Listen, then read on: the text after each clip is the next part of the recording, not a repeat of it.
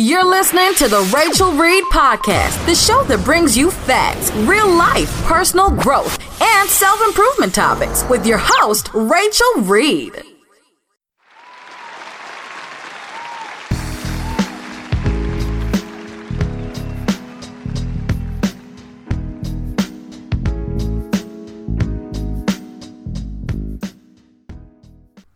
Hey, y'all. And thanks so much for tuning in again to the Rachael Reed Podcast. I am your host, Rachael Reed. So happy to be here and happy that you are tuning in and sharing another podcast episode with me. I thank you so very much. Uh, this is another Story Time episode. This is um, the trilogy of the life and times of Rachael Reed, myself.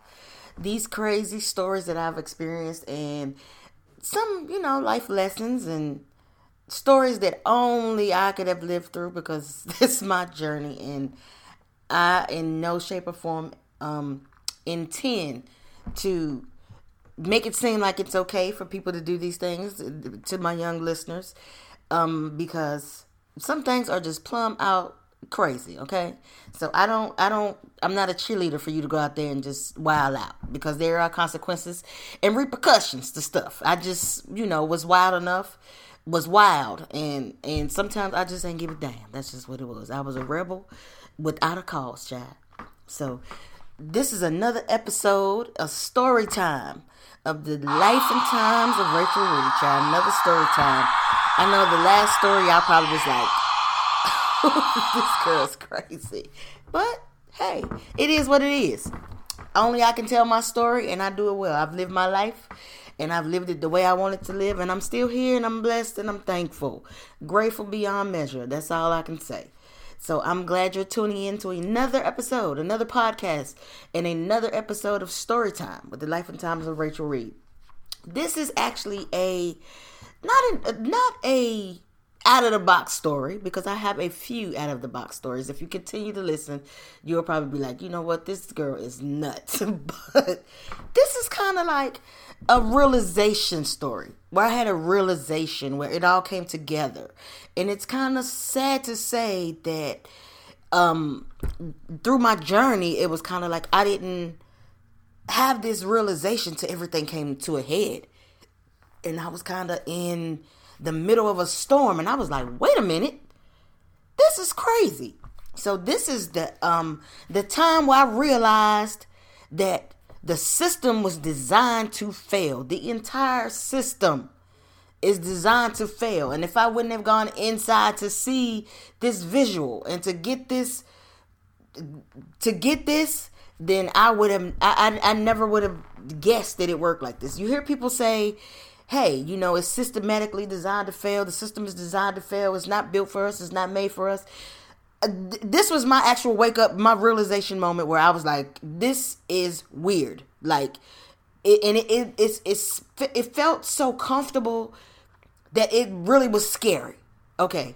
So I've been, like, my entire life was based on just court cases, and, uh, going in front of the magistrate, jail stints, um, until it actually came to um, going, um, ending up in federal prison. Um, I, I had a a hell of a, a criminal record. I mean, well, I guess it don't go nowhere, but you know, it was just kind of like that. That was the life I was living, and that's just um, at that time I didn't know how to get out of it. I was just like, just out there in the streets, and street was life. So it, it, it came with a lot of consequences of a, a, a long criminal history, long criminal record, court cases, um, magistrates and jailhouses being in the hole, um, bondsmen's, and it, this was just kind of normal. And it was just like, you know, I got to a point where I calmed down to a certain extent, you know, but, um, you know, subconsciously stuff is just in you, and you don't even know it's in you. And and it's kind of like, you know, I, I didn't see a way out, because it was kind of like the, the the more I dug those holes, the harder it was to get out. You know, I had a criminal record so long, I couldn't get a job, because it was kind of like, you know, most jobs base it on your criminal history. When we when they say we're gonna do a background check, it's just kind of like, oh, like, I'm not I'm not gonna hear from them no more. So I might as well just gather my belongings and just skedaddle on out of here. So, you know, you you you dig a big hole, and it's kind of hard to dig yourself out. So, you know. And it's it's all designed like that. Even when, you know, you take plea bargains and, you know, it's just like, you know, you may be like, hey, I'm getting away. I only got such and such time, or they dismissed this charge and only did this and gave me this. It's all designed to keep you in the system. And um, systematically, I didn't know how in depth it went. Um, you know, just growing up, like I said, I was born in Nashville, Tennessee. My mother and father were uh, both from Virginia. My mother from Roanoke, Virginia. My father from Radford, Virginia. Um, they got married and moved away to Nashville to start a new life. Um, had me, um, and then they had my sister six years later. Um, they did not work out. They got divorced. Um, we lived pretty good while they were married. You know, it was fights and crazy issues that went on um, that I do remember. But, you know, it is it was it was more embedded in me when they got divorced, and we had to end up going to live in um, the McFerrin projects. Um, this was home. This is what I knew. But, you know, we had those issues where it was so much that went on inside. But everything was inside these projects. It was the school, the doctor's office, the W I C office, the store. Like, when I tell you everything was inside of these projects, it was, like, off of an interstate in East Nashville. Um, everything was fenced in. So, we actually, when we wanted to leave, when my mother wanted to take us and have a, a sense of a normal life, we would actually have to walk and, like, go under the, like, a bridge. And we would have to, like, we were on a, a scavenger hunt just to get out of the projects, okay? It was like we were just, like, they was just, like... boarding us in the projects. Like, they did not want us to get out. My school, I walked to school, and it was right dead square in the middle of the projects. It was like we didn't go anywhere, and the projects was so bad. It was like when we did go out, it was like a whole totally different world. Um, but, you know, I don't fault my mother for, like, that was just a part of my journey. It was a part of my life, and I watched my mother work diligently um, and, and, and to get us out of these, this situation. You know, we she worked at a daycare, um, quite a w- bit of ways, but she would walk to work, and sometimes uh, um, me and my sister would go with her and, and hang out with her and just, you know, be on the playground with her. I guess, you know, she didn't have a babysitter. She may have had to ex- work extra hours. I don't even know. Just thinking back, it was just kind of like, you know, like just a sense of we get to play today. So, you know, I'm, I, I commend her for uh, giving me that visual of, like, you know, this is not where it stops. We're gonna we're gonna make it out of here. But, you know, eventually she um, decided to move back to her hometown of Roanoke, Virginia, and um, you know, I took those that project state of mind with me. It was it was in me. But, you know, I've I've seen a man die. Um, you know, as a kid, you hear stuff going off, you think it's fireworks, like, oh, it's fireworks. I'm, so I'm running to see the fireworks, and lo and behold, I run up, and it's like a group of people, so I'm like, okay, well, this must be where the fireworks are. They're looking at the, the fireworks, the firecrackers, the sparkles, whatever they got, because I heard some popping. But when I go up, I see a man gasping for air. So this, this you know, it was home. The projects was bad. Like, you know, my mom wanted to go grocery shopping. She would have to literally walk from the front of the projects to bring the bags home because the cabs wouldn't even go in the project. So it was like, it was wild. You know, I, I could go outside and have about three people wanting to fight me, and I don't even know what what we fighting for today. That's just, th- that was the life. But, you know, it was um, something I became accustomed to. And then, you know, when um, we moved back to Nashville, I mean, back to Roanoke, Virginia, my mom's hometown, my mom's birthplace, it was like, you know, it, we moved back to the projects um, with a relative, which still felt normal um, because this is where she lived. But it was like, you know, a comfort level because it was family. And this is kind of like all I knew at this time was the projects because, let's be honest, I spent more time growing up in the projects than I did in a in a regular home. So, um, we finally got our own place after staying with a relative for uh, a few months, which was it, the projects. And um, it was like a Not a brick version of the projects, just like, you know, low-income housing.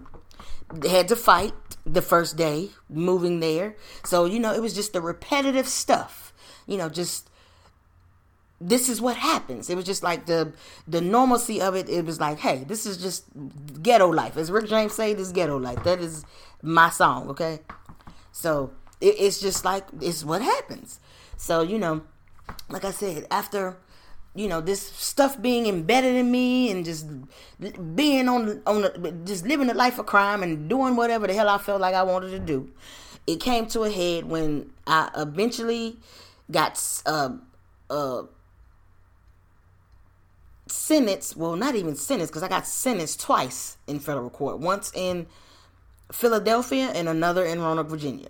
So when I got, uh, uh, when I was in the custody of the federal government and had to actually self-surrender and go, you know, to be in the custody of the federal gov- government and go to federal prison is when I realized the, the serious realization, like, this is crazy as hell because I get it. So when we pull up, you know, we're on the, um, the plane, my first, this was my very first plane ride, mind you. So, you know, we, you're not supposed to talk because on the, on the, um, the plane, the Fed plane, you're not supposed to talk. Like the women and, and men are not supposed to talk, but they switched up the rules for me a bit because I had never been on a plane and they got such a kick out of me hooping and hollering and screaming and asking what the hell was that and why, how the hell is the, the pilot out the, the cockpit and, and what, I didn't know what was happening. So, you know, it, it, it, it made everything a little better because they were more lenient to everybody talking and, you know, telling me, hey, that's just turbulence. So, hey, this is this and this, because it was like every bump, I was like, ooh, ah, you know, so it was kind of like, you know, they was, the U S Marshals, they had a field day. They was like red in the face laughing at me.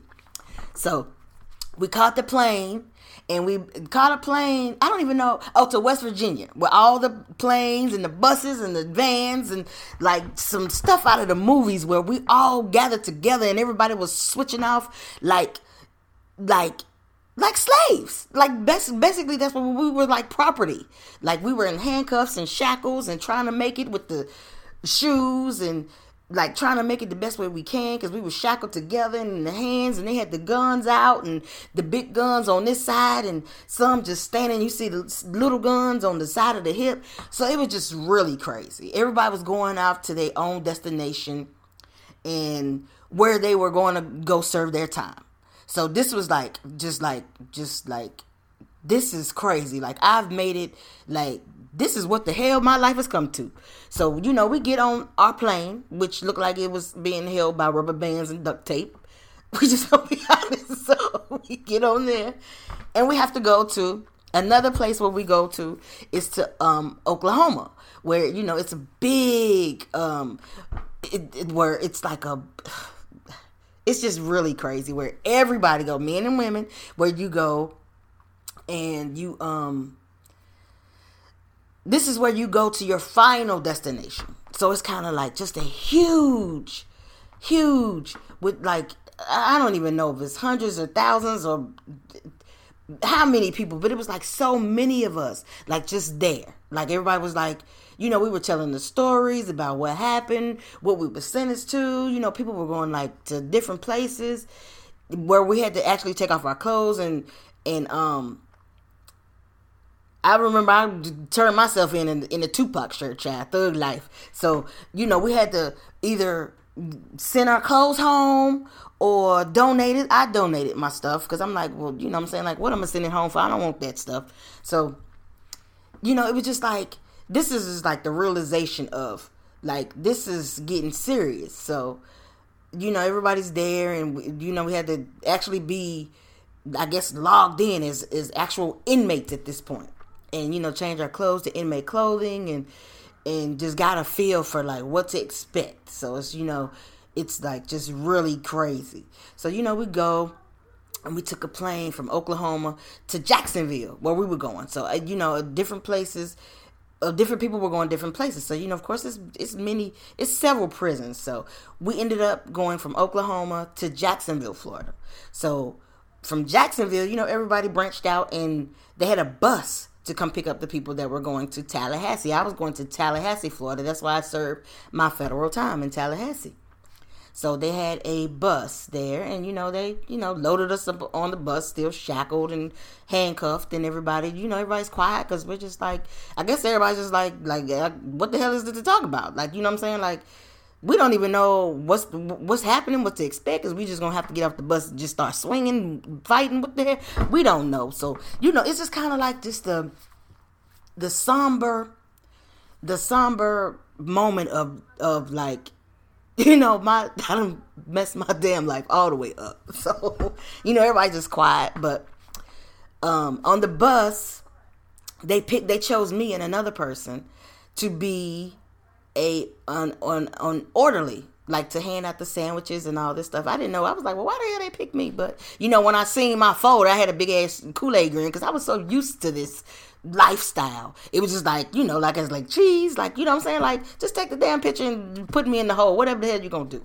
So I was like, you know, this is just crazy. So when we get to the prison, we pulled up. I remember like slowly pulling up, like this is what we probably was doing. I don't know, we was doing about thirty, thirty-five, forty miles an hour, but to me it looked like it was going in slow motion because it was kind of like we were going up to the prison, and I seen the barbed wire fence, like in the little the little spirals like you see on the T V, and I was like, wow, like th- this is what it's come to. And then um you know, I seen, like I looked on the online for the pictures to see like what exactly I was going into um at that time. And I'd actually, like, you know, a few months before I had to self-surrender, they actually had a shootout in the damn prison. So I was kind of like, like, what the hell? Like, I'm going to another project. Like, I'm going to the prison projects. Like, what is this? So I looked it up online because I was show, I wanted to show my children where I was going when I finally got the nerve to tell them that I had to go away for, for two years.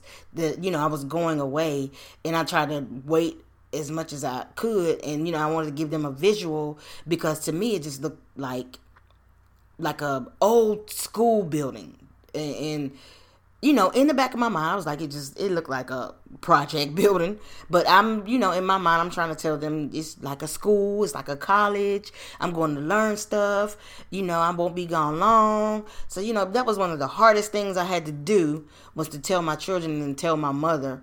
And, you know, it was just kind of like I waited to the last minute to tell everybody. Nobody even really knew what was going on with me, because it was just kind of like I was calling my friends, just like, I'll see you in two years. It was like, where the hell you going? I'm going to prison. I'll talk to you later. So it was just kind of like, you know, just, I didn't know how to handle it, and I didn't know how to talk to people about it.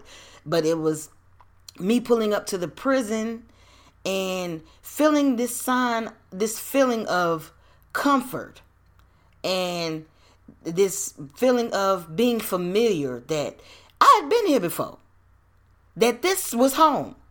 So that was the a severe realization that they, in like, you know what I'm saying, like when they say the the, the prison pipeline, when they do it in school, and the, the, the get you the bells to get you to move, and they have the control movement, all this stuff is designed for this system. And it came to that realization, and it makes you subconsciously okay with it. Where it, it where I didn't even feel when I saw it, it was just kind of like I was home. And that's really sad to say, but I can tell my truth. And I want you to take in, um, I want you to take away that, you know, if you have, um, someone out in the streets, or you might, you may be in the streets, or you may be living a life. Hey, I know I, I can't judge anybody. I've done quite a little bit of everything. Sometimes it's just survival of the fittest. You got to do what you got to do. And again, I'm not, I'm not the cheerleader for criminal activity, or to tell anybody to do anything they're not supposed to be doing. But that's just life. Like, a judge cannot get the point of, hey, I, I, I messed up my life, so I couldn't get a job because my criminal res- record was just shot to hell.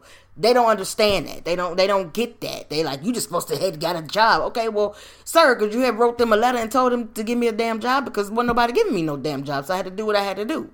So it's, you know, they don't understand it. So it's the, the entire system is designed to fail. It's no win. It's no coming out on top. Now, you have had your success story, success stories where, you know, people have gotten a little bit of money or whatever they're going to get and do what they're going to do and wop by balam, then, you know what I'm saying, they just start their own business and they're done with it, they leave it in the past. But, you know, when you in the game like that, you think you're going to win. You're going to come out on top. It's no win. It's no win.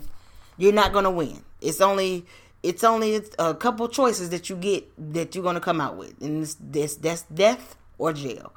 Prison, long-term, um, I, I don't, I'm, I don't want to say that I'm happy I went to prison, but I'm happy I didn't have to go and do, you know, it was women in there that were in there since the eighties. And it was kind of like, in my mind, I'm like, what are they going to do when they go home? They like, they don't even have a, a concept of even what reality is like on the outside. So again, is another uh, failure. Like you just going to shove them out and like you, you, you don't have any classes for computer skills because everything is run by the computer. You don't have any classes for trades or anything like that. You know, you just, they just kind of shove you out and be like, hey, don't bring your ass back. Da-da, there you go. So it's kind of like, you know, I had to remind myself a lot of times of those times on the top bunk when I would just be telling myself I would rather be dead ass broke than to come back here. And I had to do it quite a few times. You know, my kids didn't understand it because they were too young where I couldn't really break down the totality of everything that had happened. You know what I'm saying? Like they just was kind of like, oh, like now we poor. So it was kind of like, you know, they didn't understand that, you know, I, I was making money because I was doing bad stuff. But, you know, it's kind of like we got to the point of when they got a little bit older where we could talk about it. Like, hey, I didn't want to leave y'all. And, you know, I was just doing some bad stuff. And I would rather be here with y'all than to, you know, like, we just got to get through this. We together. You know, so um, that's kind of like, you know what I'm saying, like, where I, the realization where I went inside and was like, everything, it was just like, you know how when you have those, like in the movies and you see like all the pictures, the person standing there and all the, like all the visuals are going through their head and it's like, it makes sense now. It was kind of like one of those moments, like, um, it's all designed that way. And I wouldn't have, like you have to, it, it was a totally different feeling of like, I will never give these people the satisfaction again because it's no win. And they, they don't want you to win. It's no, they don't even have a game plan for you to win. So I would like you to take that story and share it with someone that may need to hear that. Hey, it's no win. It's no win. You gotta, you gotta win for your, you gotta make yourself win. You are a winner, but you know what I'm saying? They don't want, they don't want you to see the winner in you. So, you know, um, I can be, I can say that I'm grateful that I had no choice but to make my own way. You know, the legal way where I had to make and, and start my own businesses because it was kind of like the brick walls were kind of like just woo. And, and it's like it was hard to make it because it was kind of like I had two guns, like two guns pointed at me because one, I was on state probation and federal probation when I came home because I was doing a concurrent sentence for state and federal time in the feds. So it was kind of like Three years of, of federal probation and five years of state. So it's kind of like, I was just like, I just got to make it off and do what I need to do and just stay under the radar.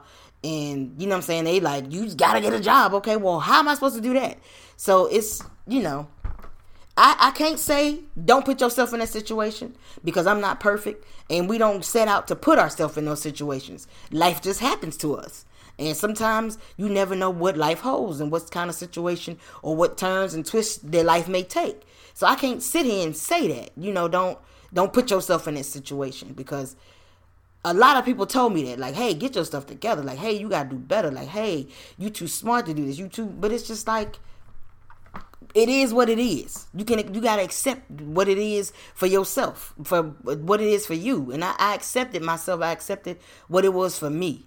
And I can still accept it and talk about my journey and in hopes that it uplift and, and maybe save someone else. So I just want you to know that you're a winner regardless of what anybody else says, whatever situation you're in, whatever the circumstance may look like right now, you're still a winner. Whether you're down right now and see no way out, a year from now, the same problems you're worried about now will be long over and long gone. Keep pushing. Keep pressing. You are better than you ever thought you were. You are somebody. You are loved. You are worth it. You are worthy. Again, another episode of the um, Life and Times of Rachael Reed. A story time on the Rachael Reed podcast. I'm Rachael Reed. I thank you so very much for tuning in. I wish you nothing but peace, abundance, and blessings in every area of your life. Thank you so much for listening. Until next time, peace. Thanks for listening to the Rachael Reed Podcast with Rachael Reed. If you like the show and want to know more, check out w w w dot rachael reed dot com or on Instagram at I am Rachael Reed dot com. Please leave us a review on this platform and subscribe to this podcast. It's greatly appreciated. Be sure to tune in for more interesting topics. I thank you so much for listening. Until next time, many blessings.